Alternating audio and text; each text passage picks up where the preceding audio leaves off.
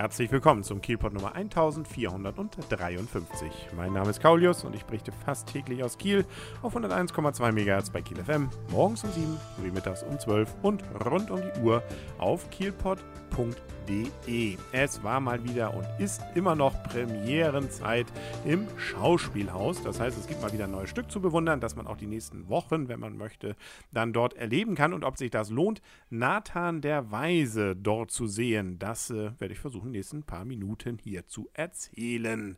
Ne, zumindest wird man sich jetzt wahrscheinlich sagen, der ein oder andere Nathan der Weise, das kenne ich doch noch aus der Schulzeit. So ist es zumindest bei mir. Das Ganze ist von Gotthold Ephraim Lessing. Veröffentlicht wurde es 1779, das heißt, es ist schon ein bisschen älter. Daher ist die Sprache natürlich auch ein wenig älter, aber das haben sie in dem Stück ein bisschen geändert. Da kommen wir gleich noch zu. Äh, aber ähm, erstmal ganz kurz zur Geschichte. Wir haben hier sozusagen drei Weltreligionen, die aufeinander prallen in Jerusalem. Wir befinden uns in der Zeit des dritten Kreuzzuges. Da gab es einen Waffenstillstand wohl in Jerusalem.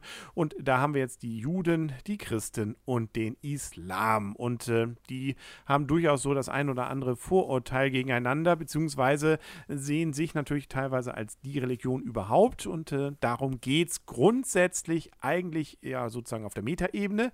Da auf der ganz knallharten Ebene haben wir jetzt einmal den Nathan äh, und wir haben eine Tochter, die er nur angenommen hat, die nicht seine leibliche Tochter ist, nämlich Recha. Und ähm, die ist gerade mal ganz knapp dem Tode entronnen. Das Haus hat gebrannt und sie wurde gerettet von einem Tempelherrn, seines Zeichens natürlich Christ. Nathan ist Jude und dann haben wir das Ganze eben noch in Jerusalem, wo dann auch noch Saladin wohnt. Ähm, und ähm, die haben dann eben miteinander durchaus hier das ein oder andere zu tun. Und äh, dann gibt es auch noch einen Patriarchen im Hintergrund äh, und und und.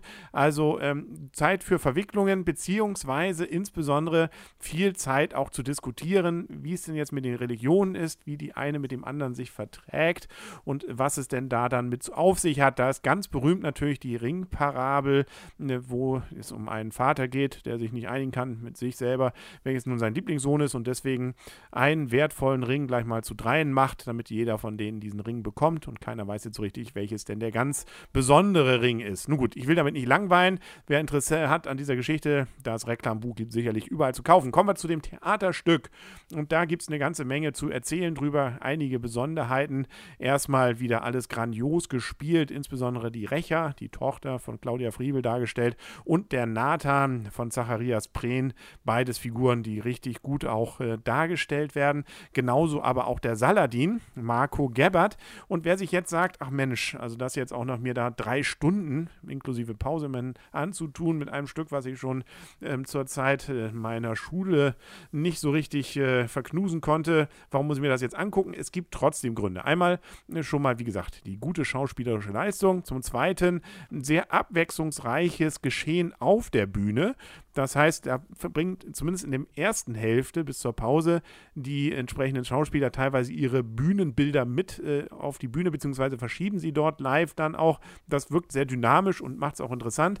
Und auch wie die entsprechenden Figuren miteinander agieren, ist wirklich so, dass man sich nie langweilt. Ich sagte ja schon, die Sprache ist natürlich teilweise noch so, wie sie Lessing, glaube ich, mal erschrieben hat, aber ein wenig modernisiert und an vielen Stellen auch sehr modernisiert. Es gibt immer mal wieder so kleine Schenkelklopfer, ähm, wo es fast so ein bisschen Slapstick-mäßig wird, wo man versucht hat, das Ganze dann in eine ganz moderne Art dann umzuwandeln. Aber das sind immer nur so ganz kleine Stiche, so ganz kleine Momente, die aber einen extrem bei der Laune halten als Zuschauer. Zumindest gilt es für mich. Wobei ich hatte mich in der Pause auch so ein bisschen umgehört, ist, dass diese Meinung nicht von jedem, glaube ich, geteilt wird.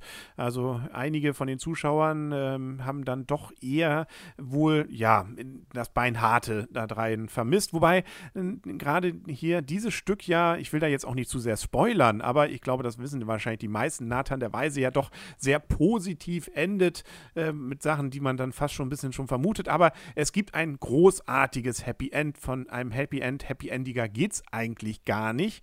Und äh, deswegen eigentlich schon für mich damals auch mal eine Überraschung gewesen in der Schulzeit. Normalerweise diese ganzen Bücher, die man da gelesen hat und Stücke, da wird es am Ende mal ganz dramatisch. Hier endlich mal was Schönes am Ende. Wobei, und äh, da will ich jetzt nicht zu viel erzählen, hier hat man tatsächlich noch einen kleinen draufgesetzt. Am Ende gibt es noch eine Überraschung, äh, zumindest für denjenigen, der das Stück kennt. Da ist noch was und ähm, das hat mich mit diesem Stück definitiv sehr versöhnt, um nicht zu sagen, damit kriegt dieses Stück auch für mich ein richtiges äh, empfehlenswert bzw. Daumen hoch, dass man sich das angucken kann, obwohl es drei Stunden sind, obwohl es Lessing ist, obwohl es äh, eben teilweise etwas äh, ältere Sprachart ist, die sehr gut aber noch verständlich ist. Es ist gerade für dieses Ende, aber auch immer wieder zwischendurch, für die witzigen Momente, gerade für mich zumindest als Jüngerin, ähm, glaube ich, etwas, was definitiv richtig Spaß gemacht hat und man döver ja auch nicht wird. Also ich freue mich dann auch wieder, mich tatsächlich an viele Dinge zu erinnern und ein paar Dinge da drin sind ja auch, beziehungsweise sogar eine ganze Menge äh, Punkte, die man auch mal drüber nachdenken kann. Ist ja in der heutigen Zeit auch nicht doof also zumindest für mich eine wirklich gute Mischung und der richtige Zwischenweg zwischen eben ein Klassiker auf die Bühne zu bringen, aber eben doch ähm, ein bisschen zu, nicht nur zu modernisieren, sondern dem Ganzen nochmal einen etwas anderen Drive zu bekommen. Also natürlich, die Figuren werden dadurch auch ein bisschen verändert, aber sie werden dadurch nicht gleich zur Karikatur. Also zum Beispiel Saladin, ähm, den hatte ich zumindest äh, ganz äh, so äh, deppert nicht mehr ganz im Sinn. Genauso den Tempelherrn, aber ähm, es ist eben so, dass es gerade nicht kippt und äh, das halte ich hier den Leuten, die das inszeniert haben, also die Regie hat in diesem Fall übrigens Jan Steinbach, sehr zugute. Und ich glaube, selbst wenn jemand mit Nathan der Weise bisher noch gar nichts anfangen konnte und noch nie davon gehört hat, er kann dem folgen. Also das ist doch wirklich so, dass man selbst unbeleckt, glaube ich, das Ganze noch äh, für sich dann entsprechend entdecken kann. Dass auch der Lessing heute allem Anschein nach noch zieht, zeigt sich auch daran, dass sogar nur noch teilweise mal Restkarten vorhanden sind. Äh, für den Samstag, jetzt 1.3., 20 Uhr, gibt es noch ein paar Restkarten. Dann nur noch für den 12.3. und für den 22.3. Die Ausführungen dazwischen sind ausverkauft. Aber ich gehe mal davon aus, dass es auch danach noch weitere Termine dann geben wird. Zum Beispiel hier am 12.4. gibt es noch Restkarten, sehe ich. Und am 24.4. gibt es sogar ganz normal noch Karten. Also wer möchte, kann es noch sehen. Braucht man jetzt doch nicht ganz so Panik haben, wie es denn bei der Rocky Horse Picture Show Show zum Beispiel wieder der Fall ist. Da sind die Karten ja schon wieder ganz schnell weg gewesen, die dann wieder neu auf den Markt geworfen worden sind. Das war es dann auch für heute wieder mit dem Killpot. Wir hören uns morgen wieder. Bis dahin alles Gute und viel Spaß auch noch auf dem Umschlag. Wünscht euer und ihr Kaulius und tschüss.